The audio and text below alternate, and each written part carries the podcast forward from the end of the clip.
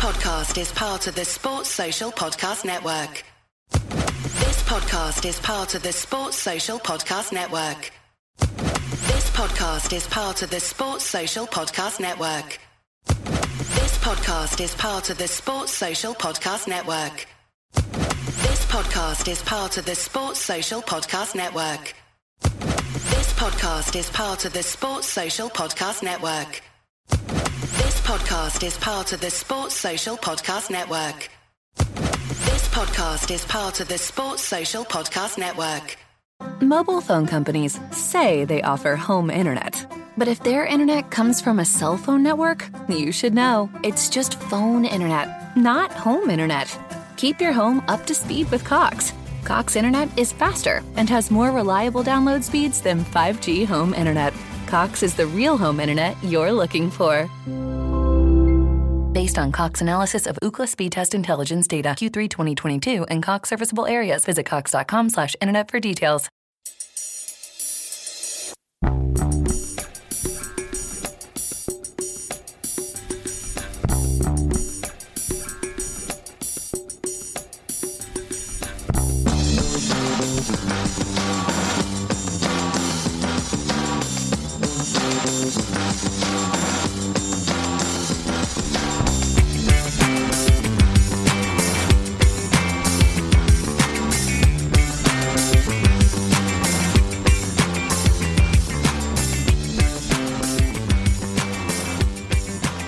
Welcome back to Celtic State of Mind Tuesday afternoon bulletin.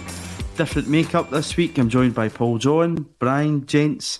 Um, this is my regular slot, so I suppose it should be me saying welcome to both of you. Um, I've had two late call outs. Patrick will be joining you tomorrow, so don't worry.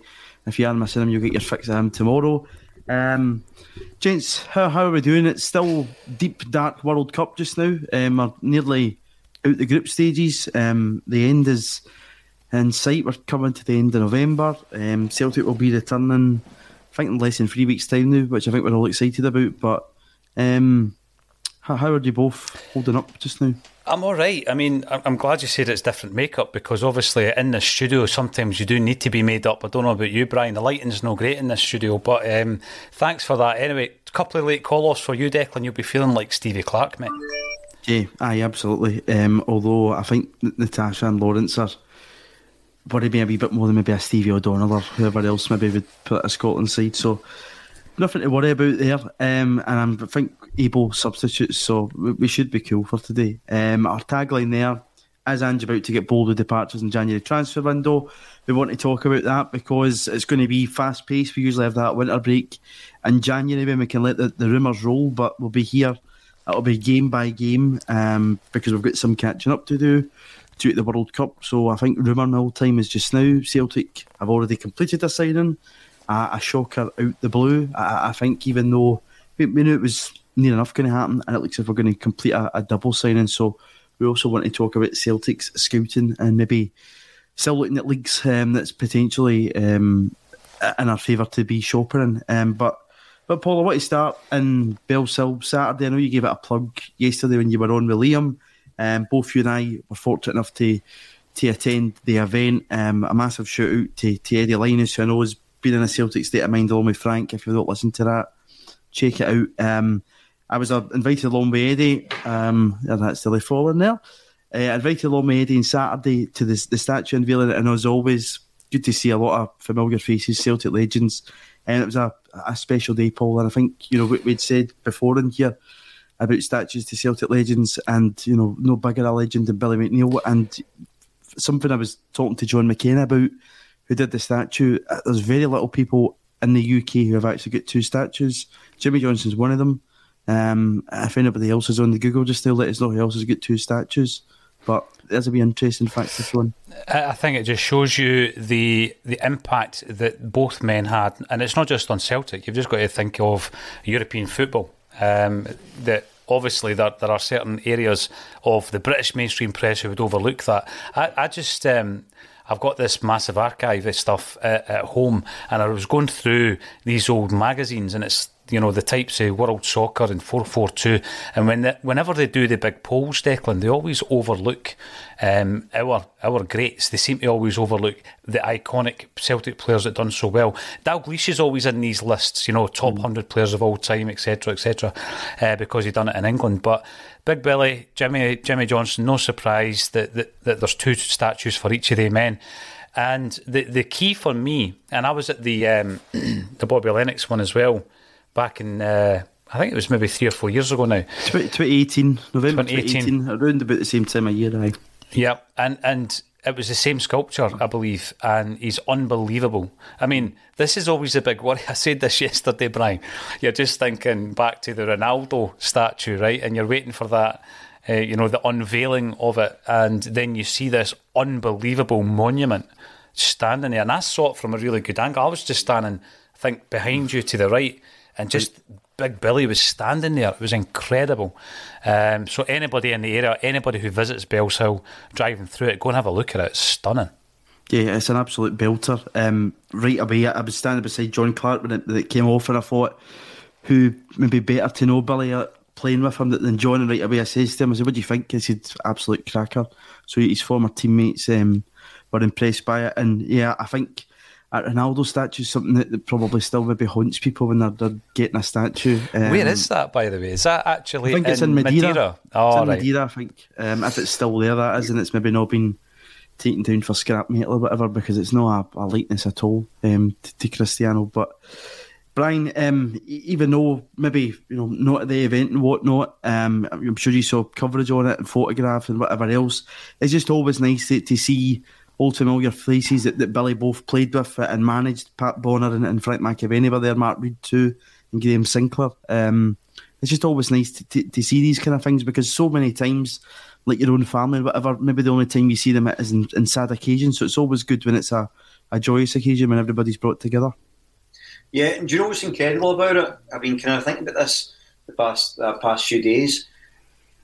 Like, I don't think anyone can quite appreciate how monumental a statue, someone building a statue of you is. I mean, that's it's there forever. I mean, it's you know, for Billy, he's in the hearts of Celtic fans forever. He's obviously written into club history, but to actually have a statue is is just really quite incredible. Like for his family, for his grandkids, great grandkids, whoever, it's it's just an amazing thing. And I think it, it speaks to not only the reverence he's held in terms of what he done as captain of Celtic, but it's the, the type of person he was as well, and the same way, same with Jinky.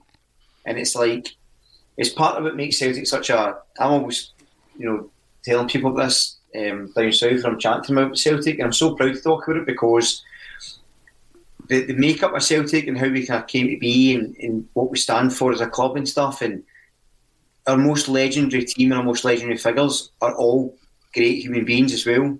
That, that are appreciated by families, and people can say, "Oh, this is Big Billy. This is what he does. Type of guy he was," and that's incredible. It's not just their, their footballing capability; it's what they presented as a whole. And and there's no many clubs in the world that have players statues everywhere that that have that sort of special sort of significance. Um, and I just think it's, it's just such a, an incredible thing, and it really sets Celtic apart. And Jim and I were having a, a rant over the past few weeks about the, the sort of the money side of football and how it sort of takes the, the football away from people almost. Mm-hmm. It's just like Celtic, what we have, it's so much more than that. It's not about money, it's not about this and success. It's no Man City where there's sheets owning it and selling players and five for a grand a week. It's it's Celtic Football Club and wherever you go in the world you can meet somebody. It's incredible and it's it just sort of it was emblematic of everything I love about Celtic. That's mm-hmm. that in a way. And I just think yeah. it really comes up why the club's so so special and so different from everyone else. Yeah, that's been something in um, Alistair Johnston's comments we'll get on to. You know, came across Victor Wanyama playing in the same team uh, and his compliments from Victor, who was obviously at Celtic for not not too long a time, but but under Neil Lennon, you know, it couldn't be any more compliment to the club. I think Alistair Johnston says that he's the best agent that Celtic could get. So that, you know, speaks volumes to that. You know, someone who probably knew very little about the club. You know, growing up in Kenya, then then, then coming to, to European football. when he was in Belgium before making the trip to Scotland. So you tell me he didn't play Subbuteo and he never picked the green and white hoops, Declan. And, and nah, No, no. I, I think I think maybe a, a Liverpool or Man United man, big Victor, maybe growing up, but I'm sure he's got it in his heart right now. But I, I think Paul, you know what Brian was saying there, it's important in terms of the community as well, and that was something that, that's on one of the plaques beside the statue. Um, about Billy McNeill signifies not just as a football player, but you know in terms of community, what, what Bellshill is. You know, a, a lot of Lithuanian people went into Bellshill um, during um, migration times in Scotland, and it's important to remember that. And, and, you know that that links to the very foundations of Celtic Football Club itself.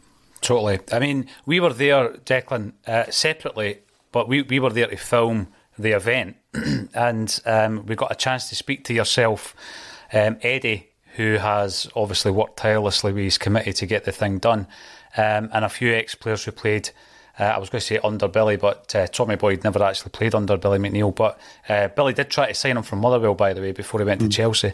But we've got a couple of ex players in as well, and we're just chatting away. And that was what the discussion I had with Eddie. I, I says to him, you know, I, when I mentioned the the statue in in Fife, um, which is Jim Baxter at Hill-a-Beath, and you drive into Hill-a-Beath, and not being disparaging to the area, but it's not got a great deal going for it, guys. You know, it's just one of these uh, working class areas, and, and, you drive in, and there's this statue of of Jim Baxter. If anybody's not seen it, it's it's stunning, and it's basically like he's in a pose that's quite nonchalant because he was a silky, silky player, looking down on everybody that actually enters that wee village in Fife, and you know, there's going to be kids growing up who you know, the, the outlook can be quite bleak in these places.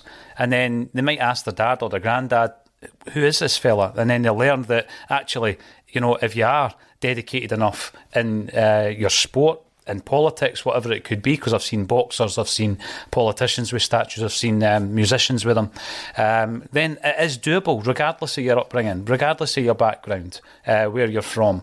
Um, and I think that when you see them in the hometowns, that's quite special. I love the statues up at Celtic Park. Don't get me wrong, but I think when it's in a wee village or, or a wee um, area that you know there's maybe not a great deal going for it. It's like a shining beacon of ambition and success and and achievement, and I think that's important. Yeah, absolutely. It takes more significance. Sorry, Brian. Into, you know, you know, Kev, you and I we all say well the, the romantics axon, um, and it's. I, I was telling my missus, although she was she's Irish, but she doesn't know about football, she's not interested. But I was talking about Celtic recently. I was talking about the story, of, particularly the Lisbon, a how we're formed, but in the Lisbon Lions and how incredible achievement that is. And she said, "Why has that never been a movie?"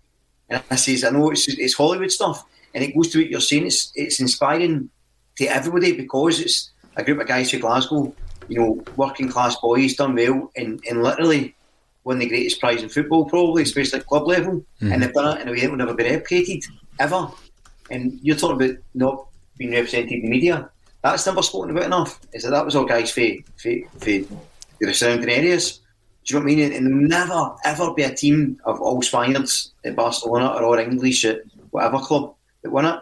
And it's so incredible, and it's just it ties back into what we're saying. It's it's just so important. It always excites me talking about it. I mean, I know everybody that's watching this knows, but it's just it, it's just such a good feeling to, to, talk about these things. I think, no, just. It, it is. It's totally. Uh, and by the way, you've you've reminded me, Brian, of one of the best things I remember reading, and it was like 10 years ago, and it's never ever come to fruition. But there was chat around Daniel Day Lewis um, considering a major role in a film about Celtic, and the film was going to be called Paradise.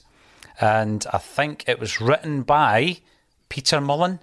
And I just remember it was in it was in the mainstream press at the time, talking about that film. So you're right; it's got it's cinematic. It's got the proper Hollywood uh, feel about it, and it has been considered. But as you know, because I know you're into film, Brian, these things might come back. They might come back to roost. Who knows? I hope it. I hope it does. You never know.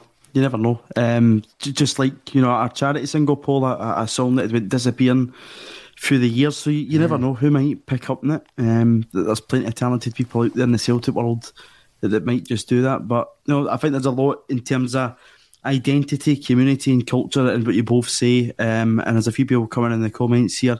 Danielle's coming in to say, still think we need a statue of Fergus. What he done for our club should never be forgotten.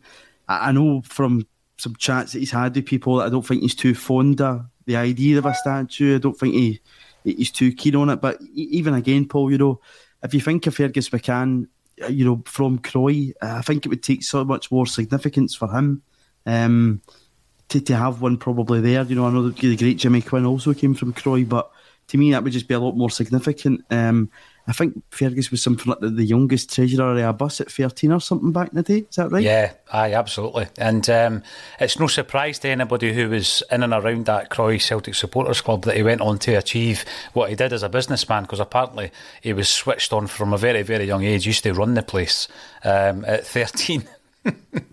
run the finances why, and everything, you know. That must be why the chapel's so good looking with the old uh, plates going around putting in double. So it must have maybe helped the old father up there too. So you never know. But uh, yeah, I think you know important to, to give a shout out to the, the Billy McNeill commemoration committee. As I said, they've been on before. If you've not listened to it, check it out. And if you are in the area of Bellshill, go and have a look at it. It's magnificent. Mm. Um, and I don't think you'll be disappointed at all. I don't think any Celtic fan who was there in the Dairies family um, were too. So a nice fitting tribute to, to Celtic's greatest ever captain who will definitely never um, be forgotten. Um, so, so we'll move on um, to, to January departures. So I think, Brian, we'll, come to you first in this.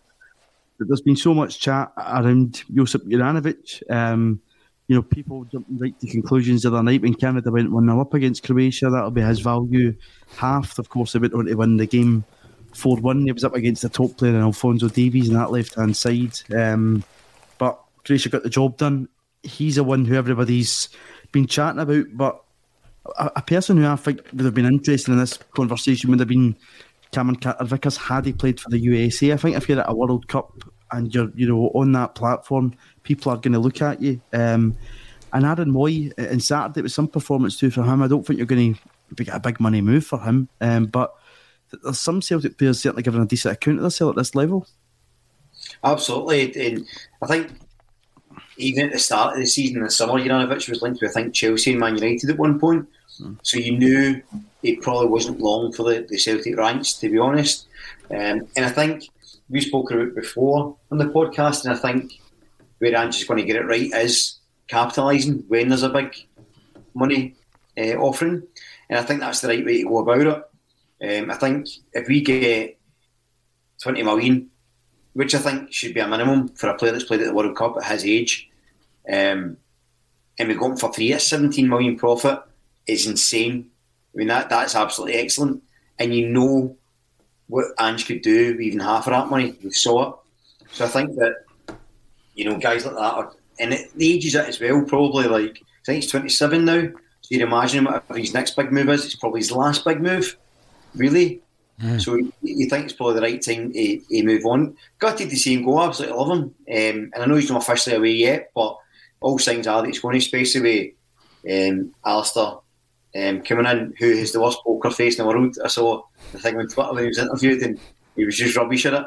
Um, and I've got somebody that's happy like that as well, and I can can keep it in. Too excited. Um, so you're right. Mobile phone companies say they offer home internet. But if their internet comes from a cell phone network, you should know. It's just phone internet, not home internet. Keep your home up to speed with Cox. Cox internet is faster and has more reliable download speeds than 5G home internet. Cox is the real home internet you're looking for. Based on Cox analysis of Ookla speed test intelligence data Q3 2022 and Cox serviceable areas, visit cox.com/internet for details. I don't think Mooy is going to go anywhere. Um, again, age, profile, his family's in Glasgow. I think he's quite happy there. Um, delighted Carter Vickers didn't play, if I'm honest, because he's one of the bedrocks where, and I'm going to slightly contradict myself because I've said there's no many players that I don't think Ange can be trusted to replace, but there's certain players like Carter Vickers, McGregor, who I think are, are a real, real hard find, and they're so unique that I think they could get replaced, but that would be a real, real. That would make me nervous. Whereas Juranovic, for all he's good, I trust the judgment that the Canadian guy coming in is going to going to do well. Um, so yeah, so I think I think it's good business if he goes. If I'm honest, especially the fact that we're getting um, the Canadian international in, who has looked great. For I mean, I've not watched much of the World Cup, but I've saw the like everybody else. I've been a YouTube scout um, when you were linked with him. So, so that's been good. I've just got uh, one quick point going back to what saying about the, the charity single, the excellent charity single. Paul knows what I'm going to say.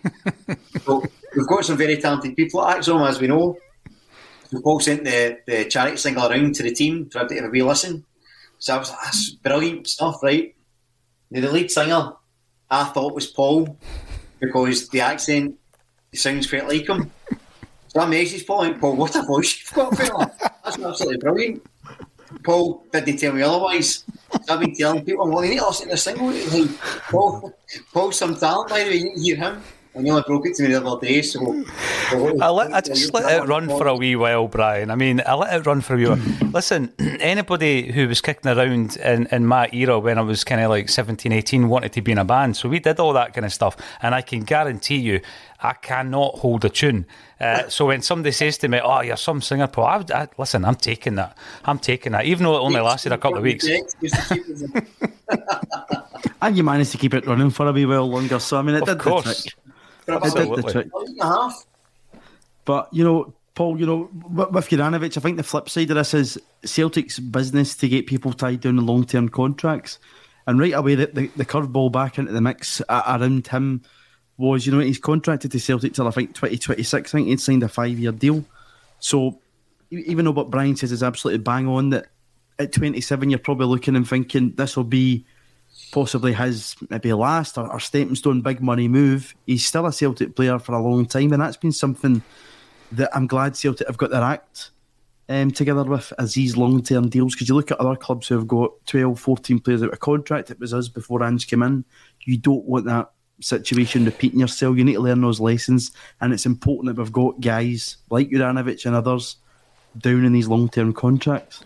I just think, Declan, it's, it's a lot easier to analyse uh, what we were doing before versus obviously how it's changed because we were very, very critical, particularly in that, that final season where it all went wrong. We were very critical um, about the way we were doing business. And actually, I think it's sometimes difficult to be critical when things are are apparently going well and you're winning league after league, treble after treble. Because I remember back in 2017, Kevin Graham was like the prophet of doom and uh, he would come in and say there's loads of things not right at the club and he would get dogs abuse for that. So it is difficult to stand up and say, actually, there's things we can do a lot better. But what we have done since, obviously, the old guard have moved on is we've completely changed our approach to recruitment. Like you say, uh, we've got a guy there in Juranovic that well, I'm now quite comfortable. I don't think I was at the beginning of the season because Amy and I did a, a Monday bulletin and I was saying this is going to be uh, the first season, you know, we've not we've not sold a big asset. And, um, you know, we were trying to say, well, it's the first season we've not sold an asset, and it's the first season in five that uh, we're going to be hearing the Champions League music. And, and there's a correlation between that.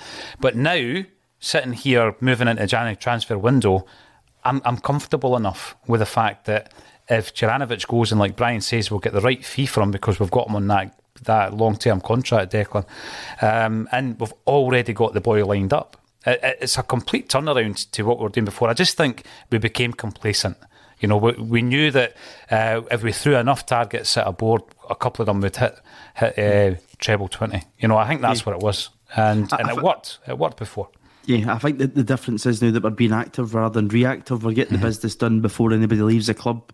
It gives you that bedding in period that you maybe didn't get before. You're not rushing about, you know, on a, a deadline day to, to really bring in somebody that's going to be a first team player. Um, I know we brought Oliver Abildgaard in late during the summer window, but you know he's not really been a first team player for us at all. So we're not in that situation anymore. We were last year, you know. But I hate to think what would have happened had we not bring brought Cameron Carter-Vickers in on deadline day last year. Um, I really hate to think what would have happened there, but it's completely changed. And to bring uh, Paul in the comments in, he says the difference is our players don't want to leave like they used to. There's something special happening at Celtic at the moment, and the likes of CCV and Jota want to be part of it. Brian, do you think that's just down to you know that that goal of you win the league, you're in the Champions League, and that's just where players want to be. That the pathways there to play at that top level when you don't have, you don't need to worry about going through these qualifiers anymore if you win the league title. I think it's a factor. I actually think that the sort of what if you look at sort of football landscape now, players that they're developing, and this, this is where I think the SPFL teams get it wrong, right? Celtic aside. If you look at developing players and selling them, you have to sell them in a style that's going to fit them into most like richer clubs. So they've got to be playing really good football, really fast football. They've got to be very athletic, and these are all things that we do really well with our players. So if you look at like say Jota, he's coming to play in a team that is playing very exciting, very attractive football. Every good player, especially Flair ones, want to play a part in that. Mm. If the younger guys like an O'Riley, like an Abada, they're getting all the skills they're going to need to fit straight into a, a, a, say a richer league in a, in a, a different club because they're playing that one touch, they're playing fast. They're no, and even in Europe, they're not sitting back, retaining behind the ball and hoping, and then they go to say a club in England and they can't quite keep up with the pace. They're not got the athleticism. They're getting all that here. So if you're a young player, you know, and it's not about Celtic necessarily being a, a stepping stone, but if you're a younger player and you're coming to an environment where clearly there's a good culture at the club, because you can tell the players get on with each other. And just very careful with signing people, as he says, no players. So you can tell there's like, there's like a good there's like a good group of lads at that club. Mm-hmm. So you get into your work every day. You're playing with people you like. You're playing the type of football you like. You're getting the lessons that are going to um, hold you in great stead the rest of your career, and you can do that in Europe as well. That's an incredibly attractive proposition for any young player. No, just the fact you're getting to do it at a club like Celtic with that fan base and, and that level of support. I mean, you're, you're iconic if you're doing well. They're all massive, massive factors that make Celtic really attractive. And don't get me wrong, there might not be. I think there'll be players like I think like McGregor, Forrest, Ralston, um, even Taylor that I think will beat Celtic long term. But there'll always be that influx and outflux of players that's going to happen. And I think that I saw somebody in the comments earlier saying that it's a shame that we have to be selling players. I don't think we do necessarily have to. I think it's really clever business. Like a Juranovic, you could keep him till his contract runs out. But if you get that much more money, sell him and keep improving the squad, keep reinvesting in scouting, keep reinvesting in infrastructure. As a, as a business, it's a great business model. It is. And as I've said before, I, I don't think, you know, I, I, I, said in the podcast before when I first uh, first joined ACSOM that our transfer policy was like you know, the Argos catalogue. We're just flicking through and going, he looks all right, he looks all right, he looks all right, signing players. Um, and it was like the it was like the ASDA orders where you get a couple of subs because you can get the ones you liked. So you do that one instead, and we're hoping for the best. We're signing players and hoping two were good, but we're actually doing the same transfer policy. We're just doing it the best version of it. We're still signing these young guys that nobody's really heard of. We're signing them cheap, but we're signing the type of people we like and the type of players that can fit a system so they're immediately going to be benefiting the club. And so we're seeing the best version of that, and I think it's the way we have to be moving forward.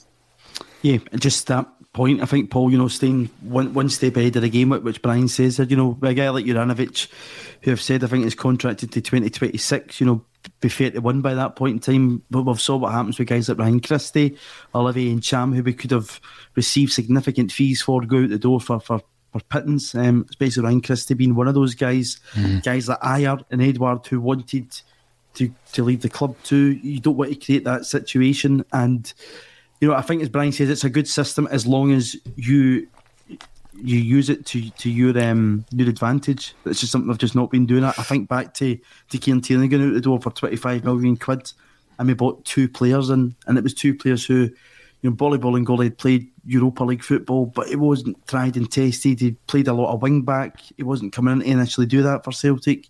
Taylor, who had watched it Kilmarnock at the time, we knew he was half decent, but was he going to slot right in and be a, a you know first team pick right away? I, I, don't think so at that point in time. So it's about having that system where in the January you go out, you buy a O'Riley, Maeda, and Hatate, and they just slot right into your team. Yeah, absolutely. And you know, I pitched something yesterday, Declan. Right, and I would be interested to hear your thoughts because I don't rate Ryan Porteous, and I said this no, yesterday. I don't rate him, right? Mm. I've I've never rated him. I've been vocal about it on here, and um, people disagree with that. A lot more people agree with me. But when you put that out as a debate, people think automatically, "Oh, you're saying that because you want Celtic to sign him." I don't. What I was trying to get at, and the the, the, the discussion I had with Liam uh, delved into this is that as well as the, the transfer strategy that we have, I think there's also a situation where Ange Postecoglou is looking at right, where's my next three or four guys coming through the academy system, and he's looking at a team that's playing in the fifth year of Scottish football, and I don't think he um, reckons that enough of them are ready to step up. And there has to be, we know there has to be a quota of homegrown players Uh, four of them, I think, can come through your own academy, four from other academies. Mm-hmm. And so you've got eight guys in a, in a Champions League squad that we'll be announcing, obviously, next season. And there may be, I'm not saying there will be, but there may be a thought process whereby we're looking at some of the guys that are leaving Scottish football for pretty minimal fees when you look at some of them. And again, I'm not saying we should have signed Lewis Ferguson or we should have signed uh, Joyce Dog, uh, Joyce Dog. you know who I mean, Josh Doig. Um, but these guys have moved on, and Aaron Hickey be another one who we tried to sign. Mm. They've moved on, and already Hickey has got a massive move to, to Brentford. There's talk that Doig's on the move in January, and also already talk that Juventus might even be interested in Ferguson. And I think we're looking at the Scottish market because why not?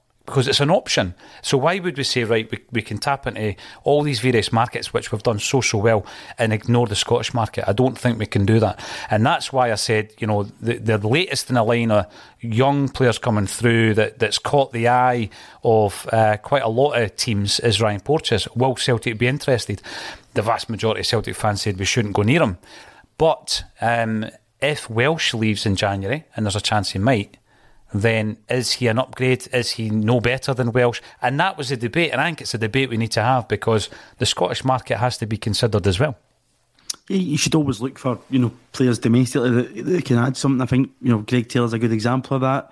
Um, you see players that have went out and loan in the league, like I don't know Tony Ralston's not the best example of it. it didn't really thrive at St Johnstone or Dundee United, but it's always a market you should consider. I think probably previous we we're looking at as a market of players that were first team ready, which is probably the wrong thing to do.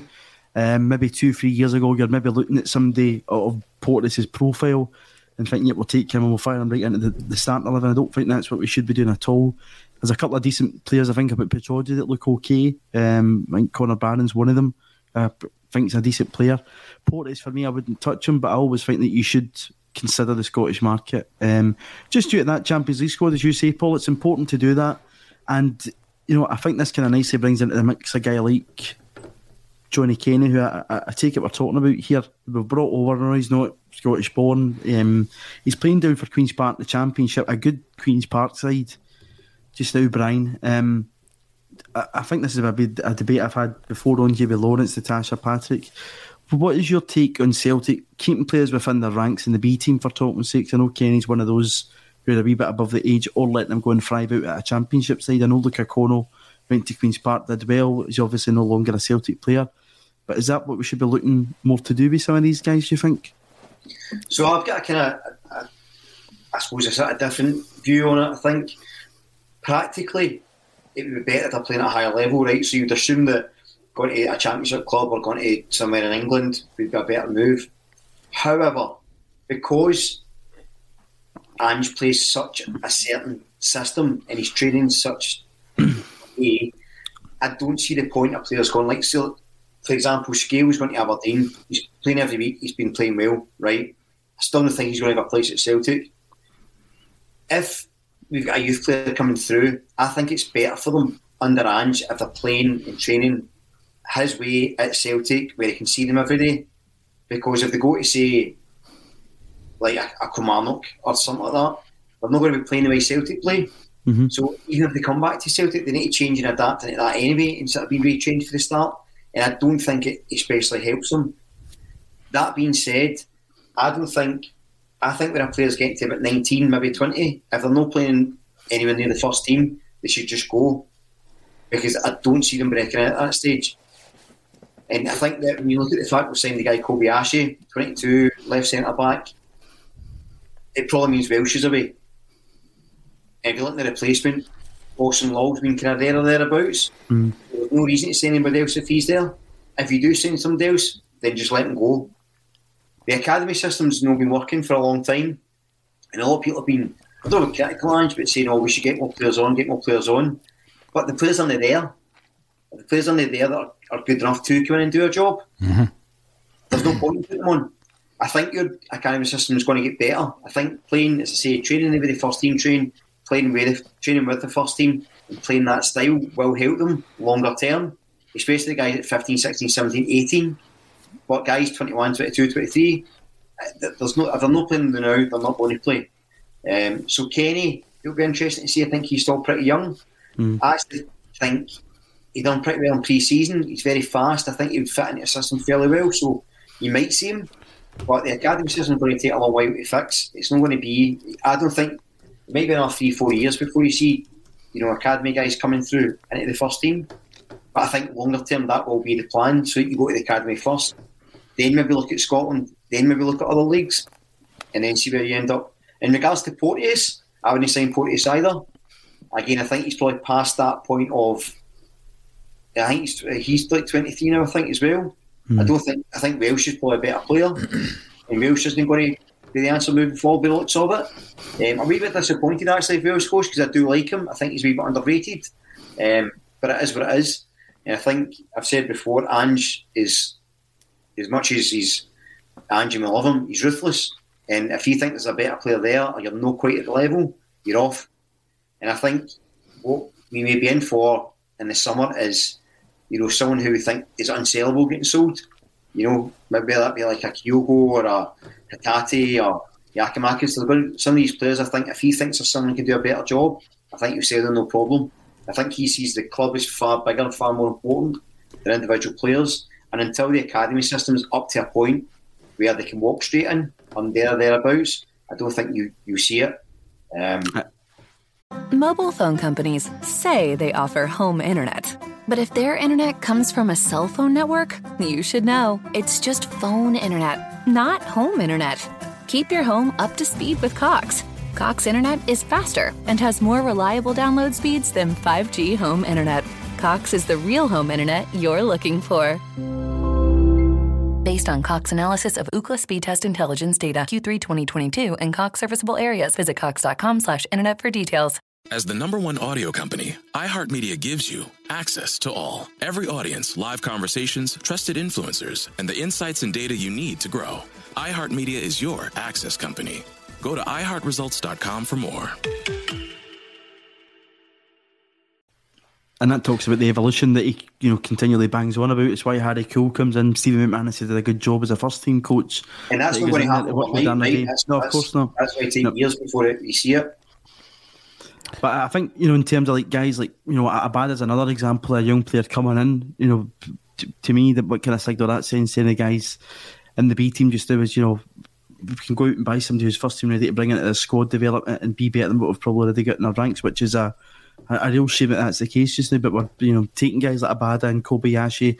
O'Reilly's another one. He's only twenty two, who are around about that age that you're kind of talking about. Brian, who's maybe sent off to a Queens Park or a Kilmarnock. Um, and of course, there's a flip side of it. You know, Callum McGregor didn't make his way into the Celtic first team till late after going down to Notts County and whatever else. You don't want to say, just get them out the door um, for the sake of it. I think it's interesting that we've sent Mikey Johnston out to a team who, you know, are at the top end of the Portuguese league. I think, you know, that ties in with what you were saying earlier that if you're maybe thinking about a potential future for them, you know, Liam Scales going to Aberdeen and defending a, a, lot, you know, compared to having a lot of time in the ball that he'd maybe have at, ourselves isn't going to be the right fit, and then you're basically needing to retrain him. But it's interesting because we've seen players like Ayer go to Kilmarnock, come back in, do the job, be ready made, fine. Um, there's some in the B team like Rocco Vata who I would like to see possibly get that chance in, but as you say, I don't think it's a quick fix for us at all. look, look at Ralston. You mentioned Ralston, and as an example earlier,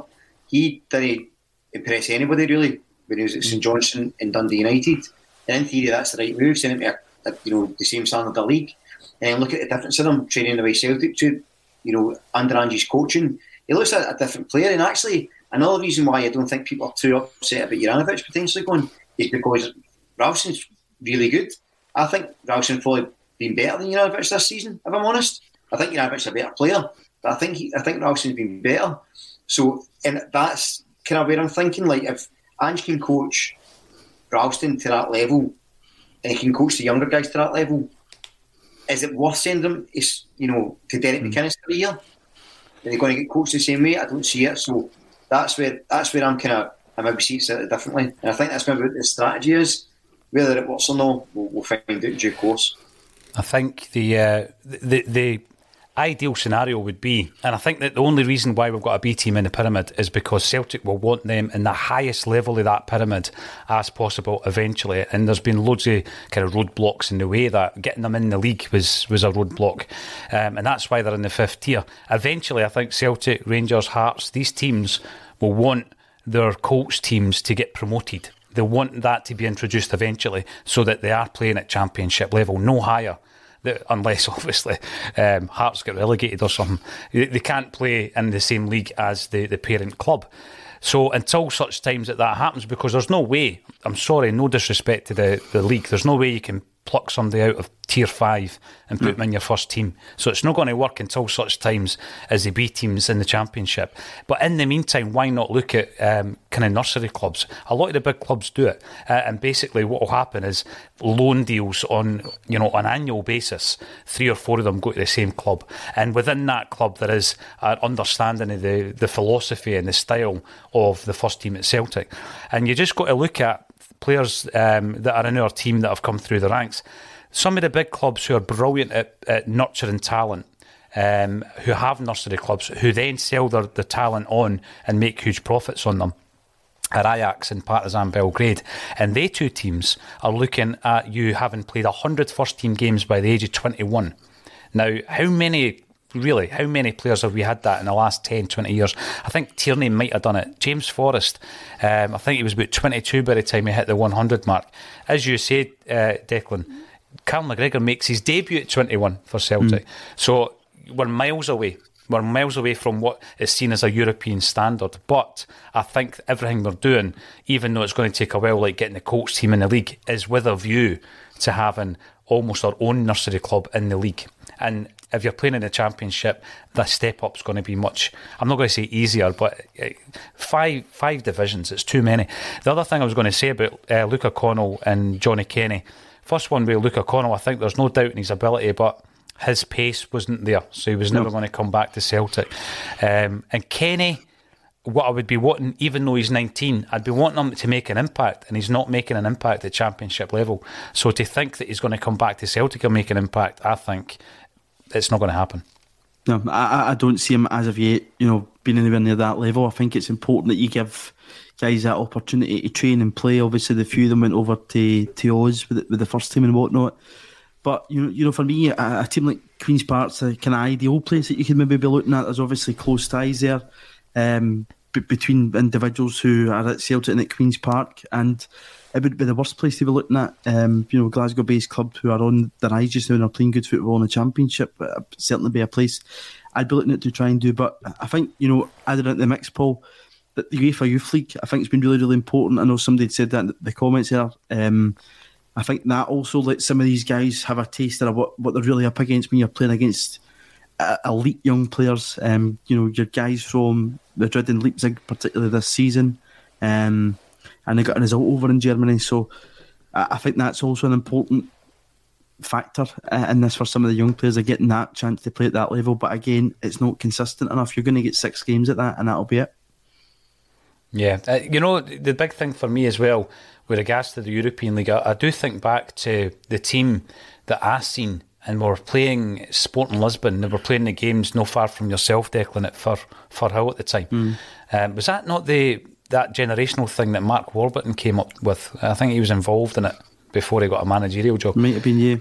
And and when you look at that team, it was the lack of those players that actually came through at Celtic. I think Daniel Fisher came through. By the way, an absolute standout that night. He came through, but uh, you know it goes back decades. We've just never nurtured it. Um, and every so often you'll get a Kieran Tierney or an Aiden McGeady or maybe a Shaun Maloney who comes through, you sell him on, and then it washes away the last 10 years of never doing that with a player. You know what I mean? It's almost like, right, we've justified the academy for another 10 years because we've made a profit on a homegrown player. And I don't think that's good enough. No. See, no, the thing I, is, I as well, like, it's, if you look at it from you know, the club's perspective, unless because you, are right, Paul, about finding that, that influx of, of talent and their kind of special talents, right? But see, because in the comments you see every day. Some people want us to spend forty million every year on players. Some people say bring youth players through, and that's wildly different reactions. It's always that question: Would you take three years of playing youth players and no having success to then have long term success, or need instant success, in which case you're always buying players, and there's no point having an academy. Now, that's two extremes, and getting that right is probably the hardest thing in football, especially at a club like Celtic, to get these players to come through but always be winning. Like I think you spoke before, and there's been a couple of times, say like Vata, for example, who's been on the bench. Mm. You think, right, we're 3 up against St at home. Why not give them 15 minutes at the end? Right? That would be something that you start to feed players through into. But then the flip side of that is, I think him and Abada are the same age. Is he better than Abada? Obviously not. So, is it, did he deserve to play, or are we just playing because he's one of the youngsters that's nearly there? So it's a hard balancing act, as I say. I think historically the criticism of the, the academy and the way things been done is absolutely right because it's not been done well for I don't know how many years really. But under Ange, he's only been here two years. It's going to take, you know, we need to be you have that sort of almost business continuity and sort of run that through, and then they may start filtering in. Mm-hmm. I think, you know, let's say Ben Doak, for example. I think he'd have played a, a decent part this season if he'd have stayed. I think Ange fancied him and he put him in a few times. And I think that's a damn indictment of the players up there because Ange has shown he will play players if he thinks they're good enough. Mm-hmm. The fact they're no playing it, it's, it's probably probably shows you their future.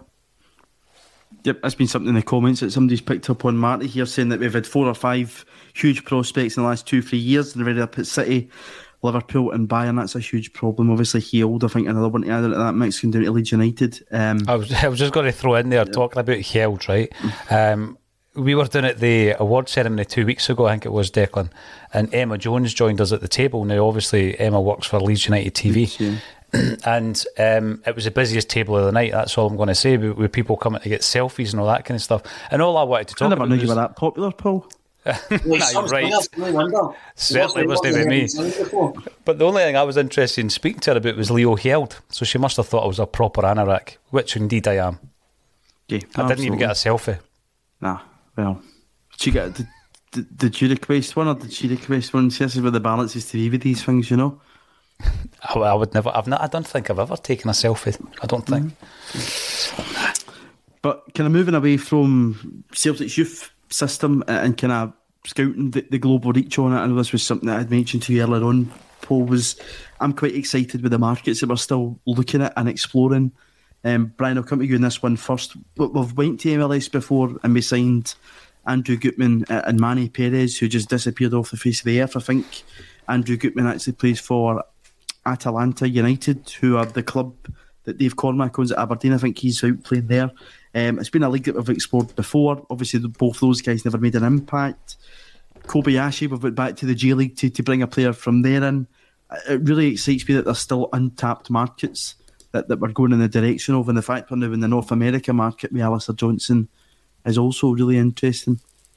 Absolutely, and it's again, it kind of goes back to my, my earlier sort of rant, and that guys like like Gutman and stuff we signed, they were decent players, but there was no sort of they fit in the system, are the right type of people, will they fit into the culture, how does their play match your style? There was no consideration for that. It was just they let a good player and he's young, sign him. Whereas now, I think it's a lot a lot more calculating, and we can see these markets and say right, he's got the attributes not just as a footballer but as a person. They fit our system and our sort of uh, type. I think with the, the North American, what you get with that is you get a real winner's mentality in these players. It's it's just American culture. They're, they're so big on you know pro athletes. You know they're, they're massive on it, and they're super fit. They really want to work hard. They want to improve, and they're ambitious. And I think these are really good metrics for to bring players in. Um, as I say, I think you look at these these these markets we're potentially getting into, and it's just clever business. Like I think I, I was talking about it on Friday, maybe and we'll talk about like Champions League money and stuff. And I say I'd rather invest that into scouting and putting guys into these different leagues in these different countries and seeing what's there. Because there is just a, a, a world of talent. Like look at the boy um, Shakhtar Mudryk. He's going to be an absolute superstar. We could have, like uh, two years ago, we could have spotted that potential and got him for about a million quid. Do you know what I mean? Like there's, there's players there that if you you're quick enough, you can find them. So I think scouting is really important, and I think that it almost doesn't matter what league it is. So the American League people, I oh, sign guys to America, sign guys to Japan, blah blah blah. But it's the individual, and I think the, the faith we can have now is advance signing these guys. You know, if if if Ange's first signing would have been this boy for Canada, people would have went Celtic doing it cheap again. This is rubbish. Mm-hmm. Look at it now. Now we're going. Angie knows this guy. He's done the World Cup. Do you see what I mean? It's, it's such a different way of doing it, and it's it's credit in the bank for, for the big fella because his his transfer record, maybe James McCarthy at the Gucci aside, um, it's been absolutely exceptional.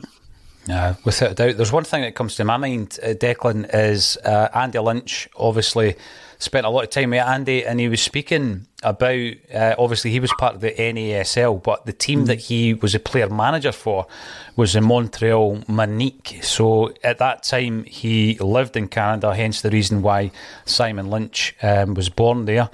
And he was talking to me about the, the good, the bad, and ugly of the NASL. And the one big thing he always said was um, they didn't. There it is. There's the book right there. Hoop Stars and Stripes. Nice plug.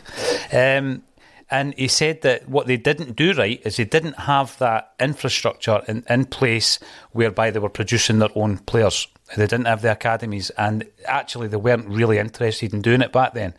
Um, and as we all know, that they were all about just buying the best players from world football, and that's why George Best, Johan Cruyff. Pele, they all went over uh, to play uh, in Bobby the NASL. Don't forget Bobby. Bobby. Bobby and Jinky. Jinky yep. went over for a spell. Um, but interesting enough, it, that came to my mind when we started getting in, um, this kind of interest in and link to Alistair Johnston because he, he, obviously plays for Montreal. And I was just thinking back to what Andy says, but it's taken a whole generation for them to get that right. And now, when we're interested in players from these markets, we shouldn't be surprised because I'll tell you what, the gap between when Andy was there in the 1980s and where we are now has absolutely shortened. You know, if you were to take an 18 year old from Montreal and compare him to an 18 year old from Glasgow, you know, what's the difference these days? But 40 years ago, there was a huge difference. Yeah, and you know, I, I was reading something the other day, and it said out with the, the top five leagues in European football, the, the most amount of players that's went to this World Cup are from the MLS, which talks volumes about you know the, the, calibre of player there. And I think that, that breeds in well to, to what we're after. We, we want players coming in with that bit of experience that they can play at the top level, play against good sides. And you know, Brian, when you're looking at Johnston, 33 caps or something here. Um, take someone in the comments to say at 24 years old, that's impressive. And he believes that Canada are a good team. He's playing alongside someone in Alphonso Davies, who's a superstar. And um, we know his qualities. He's younger than, than, than Johnston, but you know Davies is a superstar at, at Bayern Munich. These are the type of players that you should be trying to get. And again, I was talking to a Canadian journalist yesterday, who's basically said that Johnston fits the Celtic profile perfectly. If he's got 15 minutes with the press, he'll sit with them for an hour He's approachable. He's a really nice guy, and whatever else. So everything about this move just seems to be perfect for us. Well, exactly, and that, that's what I'm saying earlier. It's we're, we're doing these things right now because these profiles fit us exactly. It's not just a player we're having to sign. What I mentioned, we were talking about Alistair Johnston on, on Friday. The fact he's 24, I felt was was a wee bit unusual, just because I felt like we should probably start. That's that's the only. It's not negative, but it's the only thing I think we need to improve on is maybe signing guys a wee bit younger. Mobile phone companies say they offer home internet, but if their internet comes from a cell phone network, you should know it's just phone internet, not home internet. Keep your home up to speed with Cox. Cox internet is faster and has more reliable download speeds than 5G home internet. Cox is the real home internet you're looking for based on Cox analysis of Ookla speed test intelligence data Q3 2022 and Cox serviceable areas. Visit cox.com slash internet for details. It's the Marketer's Report. This week, Patrizio Spagnoletto, Global Chief Marketing Officer, Direct to Consumer for Warner Brothers Discovery, weighs in on the difficult task of building and retaining consumer trust. Trust is a really hard thing to build and a really easy thing to destroy. And we have to be very respectful about that our partnership with iHeart has really helped us build that trust and that relationship with the on air talent. The best thing for us to do is to build a relationship with our consumers. And if those consumers have a relationship with the DJs that are on air, then we want to build on that. House of the Dragon, which was one of our most successful, if not the most successful campaign we've ever done for a show, audio was a core part of that. As the number one audio company, iHeartMedia gives you access to all. Every audience, live conversations, trusted influencers, and the insights and data you need to grow. Not just a media company, iHeartMedia is your access company. Go to iHeartResults.com for more. And, and get them so that, as Paul said, they've played 100 games by the time they're 21, 22. In fact, he's got 33 caps for Canada. He's already made replacement for Juranovic, you would suggest. Competition for Ralston. I think it's a, a, really good buy. But again, it's it's no. And again, it comes it does come down to Ange, no matter what way you slice it, because there's a reason he's signing specifically these guys. It's because they fit the system. They're you know affordable and they seem like good people, and that's that's the difference to, to previous years. Um, and as you say, the fact that guys playing at a World Cup against good opponents um, and playing alongside great players can only be the benefit Celtic longer term. One other wee thing, a wee link back to Billy McNeill at Bellshill, uh, Declan, the the copper who was meant to be uh, looking after all the uh, all the police was Lex Baillie, um, and at the last minute that was changed. But Lex Baillie's based there apparently, and it brings to mind that you know uh, back in the day when he was at Celtic, I, I, know the record books say that he signed for Toronto Blizzard. But what actually happened was um, Billy McNeill had played with Tony Taylor uh, McNeill was a young player coming through. Tony Taylor was one of the more senior players who actually left for Crystal Palace, and he was coaching over in Canada. And they did a deal to get Lex Baillie over there to get game time. So there was a guy who couldn't get a game for Celtic, but he went over to Toronto Blizzard and starred because they, they didn't have that that uh, you know uh, youth setup where they could bring in a, a centre half of their own. But it's gone full circle now. And actually, if we don't watch what we're doing at, at Celtic and you know uh, we need, you know, we could be left behind when it comes to youth talent because th- there's no, there's absolutely no coincidence that we haven't been able to bring the players through for that period and we've lost all those players that the commenter mentioned earlier because we have. There's a whole team of them. I think you could throw even Dembele into that mix. You know, he didn't get enough game time. He's away. He's playing football in France, so uh, I think we'll come to rue that in, in years to come. And it's about spotting that talent earlier. Donny's come in here in the comments to say he liked uh, Buchanan for Canada, pretty direct and not fear to take on a player. Tajon Buchanan's at Bruges just now, who at this point in time have got a much better track record of bringing youth players through and has been tipped for a £20 million move um, elsewhere. So even if that's important at the point you get in here. And it's also quite interesting, Bang, you know, you're, you're talking about getting in at the right time, the age of the, the, the player that Hatate's almost similar to Johnston, and they've both came through their university systems in their respective countries. They've still got that wee bit of development to go, but they're both first team ready players for us. Yeah, absolutely, and I say I think that's probably that's where it, it differs slightly with some of the, the, the, leagues, I suppose, as you say, the university system and, and things like that. Because I mean, Hatate's only been professional for what two years or something. Is that right? Yep, two years. Yep. So I mean, I mean that's that's insane. So I suppose you have to caveat that when you're dealing at the age players coming in.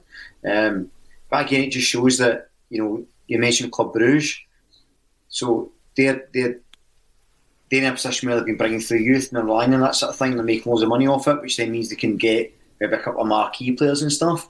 And I think that's what Celtic have been trying to do for a long time, but it's not been quite working.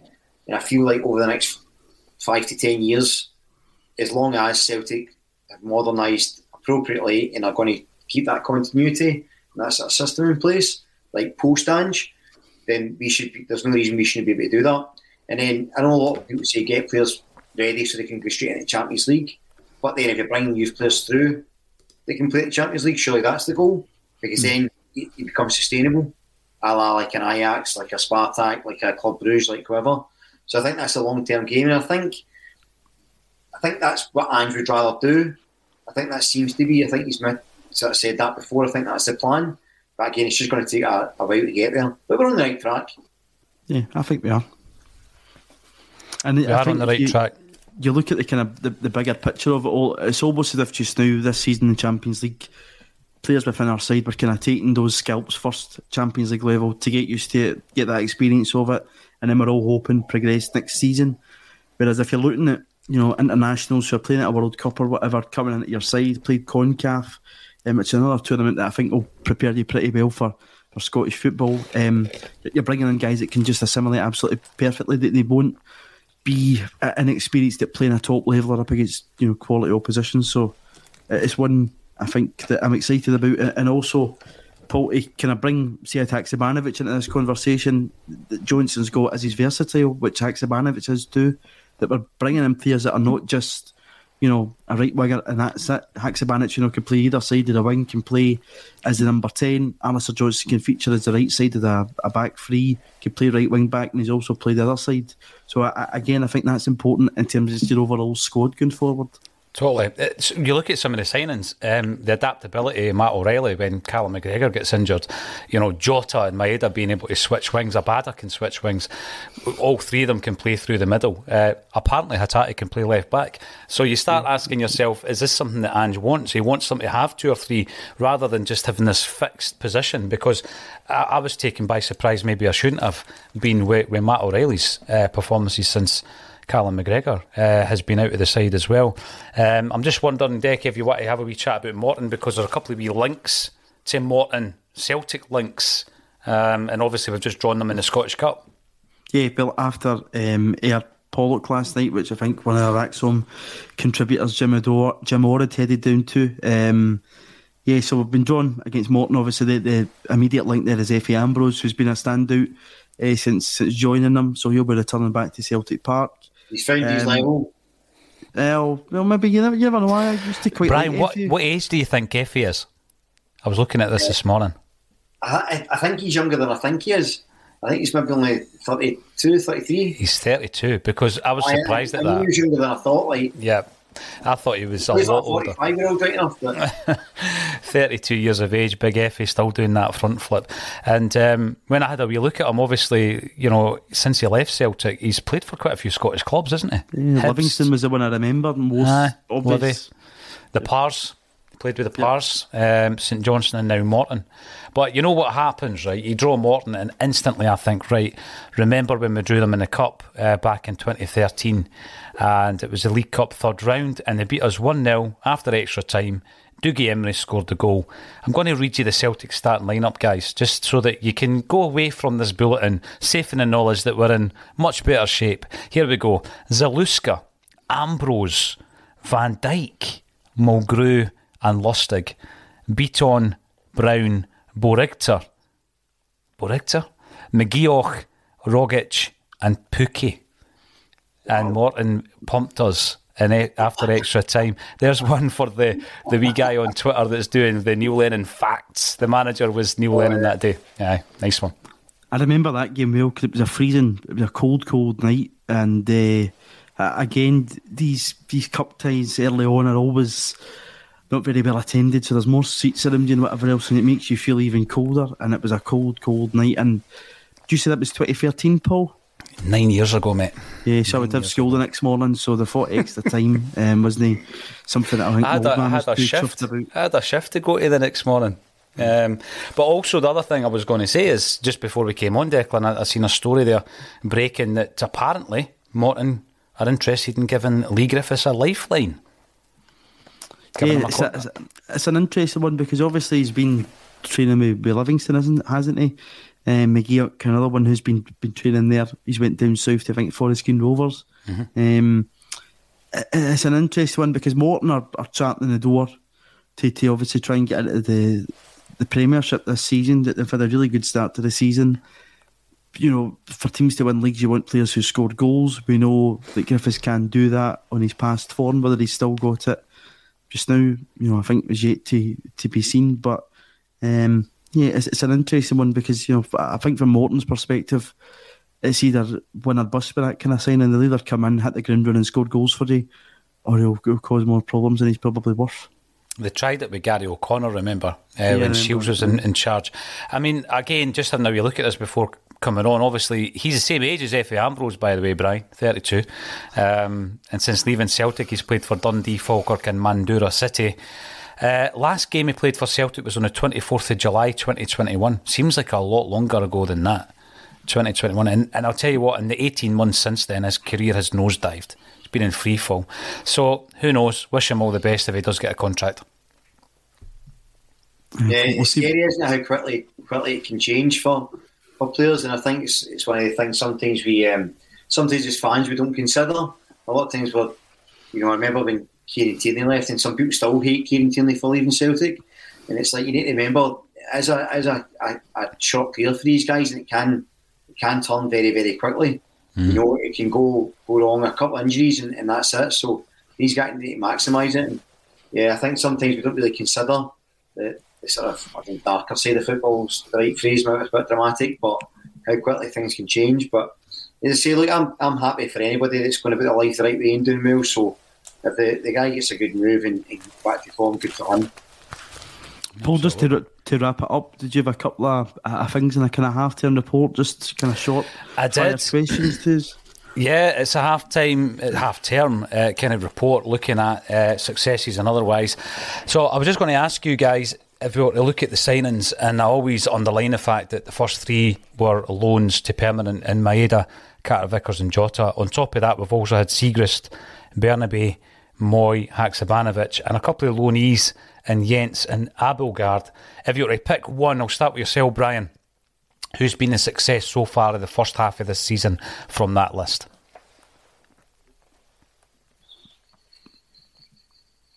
Haksabanovic, maybe. Um, just because I think he's added a little bit something different to the to the front. Um, or I said I said Jenz um, was probably one of the best signings this summer, just because of his bit more stability at the back. So him or him or me, um, me Action Manovich. Most people are saying Haksabanovic. Declan, do you agree with that? I, I think always try and put into context the importance of, of Cameron Carter Vickers, which you, you seen how big a player he was missing to our side when he took that injury. Um, you know, going into the Champions League with, Stephen Welsh and Moritz Jenz as your centre half pair wasn't the, the best of situations, I think, for us to be in at that point. Um, obviously, with Callum dropping out the team, Cam's taking over the, the armband. I know there was that video of the huddle and he's not a shouter or whatever else, but I think he, he lets his his football do the talking um, on the park, and I just think he's a real rock solid player to us. So, I, for, for me, if it's just based on you know who signed permanent, I'm going to say Cameron Carter Vickers, but I think I'd agree with Brian in terms of potential and what we're going to see to come in the next part of the season. Uh, Sead Haksabanovic for me. Um, there's 10 players out on loan, guys. Barkas, Scales, Montgomery, Soro, Urhoghide, Wiley, Kenny, Ajeti, Shaw, and Mikey Johnston. A couple of the guys have been spoken about today. If one of them's going to come back and be a success at Celtic, Brian, which player is it going to be? Well, it's Barkas, 100%. He's doing all right. Man of the match, is it? Utrecht, uh, there's still going to be hologram hands. He's never coming back. But actually, I don't think any of them are coming back. Don't need to be a wee stickler in the mud, but I don't see any of them coming back making a huge impact. Maybe, maybe Montgomery is the one that I, I thought I was I was a wee bit surprised when he left. I thought he could he could really flourish under Ange, but um, if I'm realistic, I don't think any will coming back.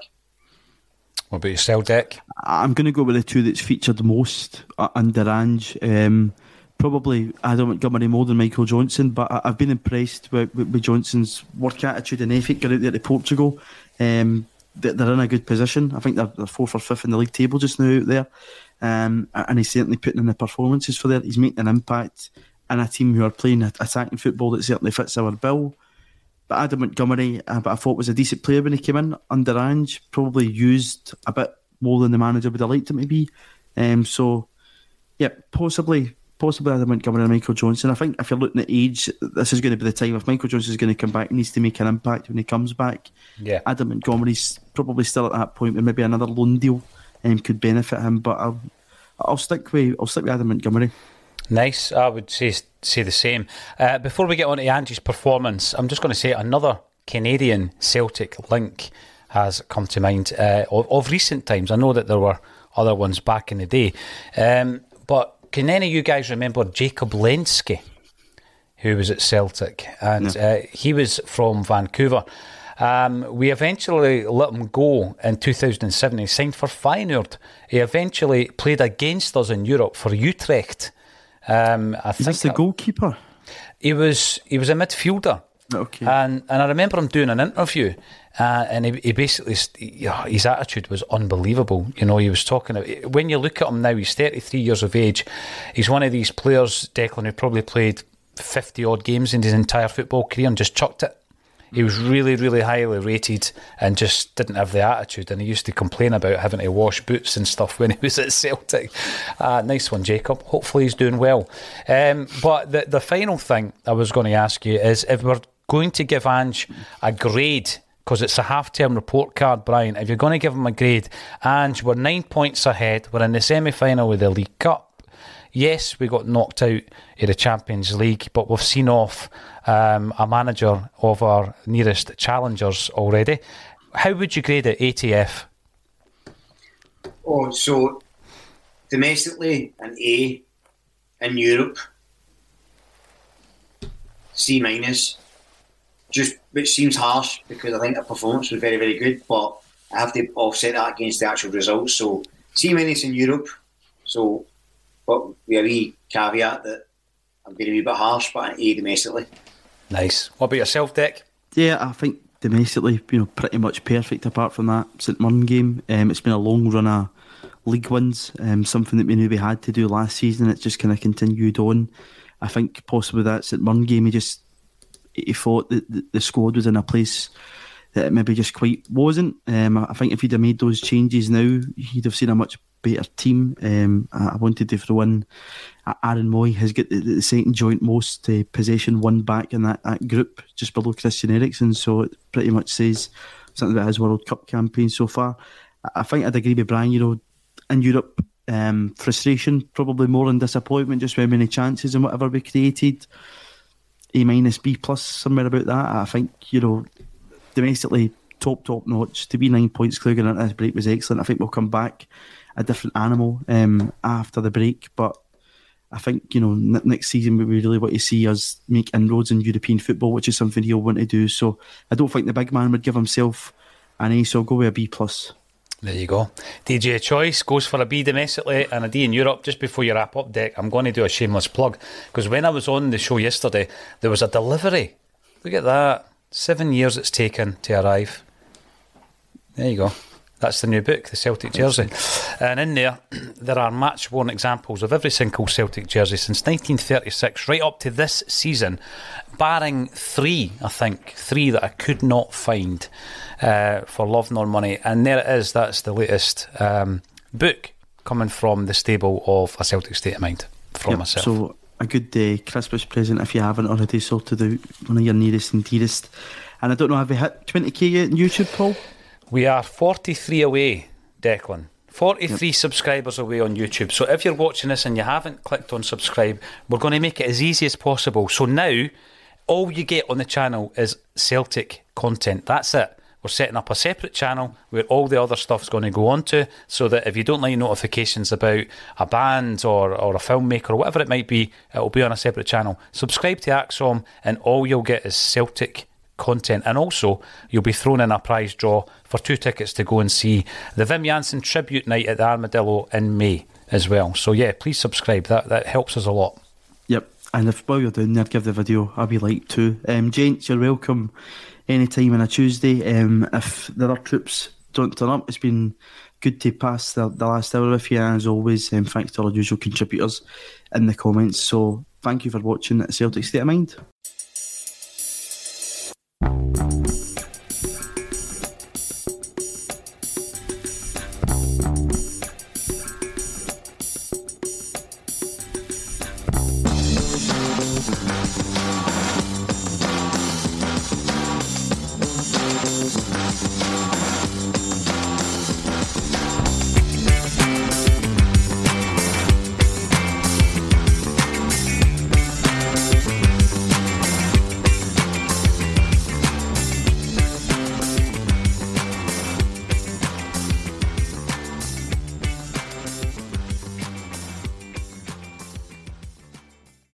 Phone companies say they offer home internet. But if their internet comes from a cell phone network, you should know. It's just phone internet, not home internet. Keep your home up to speed with Cox. Cox internet is faster and has more reliable download speeds than 5G home internet. Cox is the real home internet you're looking for. Based on Cox analysis of Ookla speed test intelligence data Q3 2022 and Cox serviceable areas, visit cox.com/internet for details. It's the Marketer's Report This week, Patrizio Spagnoletto, Global Chief Marketing Officer, Direct to Consumer for Warner Brothers Discovery, weighs in on the difficult task of building and retaining consumer trust. Trust is a really hard thing to build and a really easy thing to destroy. And we have to be very respectful about that. Our partnership with iHeart has really helped us build that trust and that relationship with the on air talent the best thing for us to do is to build a relationship with our consumers. And if those consumers have a relationship with the DJs that are on air, then we want to build on that. House of the Dragon, which was one of our most successful, if not the most successful campaign we've ever done for a show, audio was a core part of that. As the number one audio company, iHeartMedia gives you access to all. Every audience, live conversations, trusted influencers, and the insights and data you need to grow. Not just a media company, iHeartMedia is your access company. Go to iHeartResults.com for more. Sports Social Podcast Network. Sports Social Podcast Network. Sports Social Podcast Network. Sports Social Podcast Network. Sports Social Podcast Network. Sports Social Podcast Network. Sports Social Podcast Network. Sports Social Podcast Network.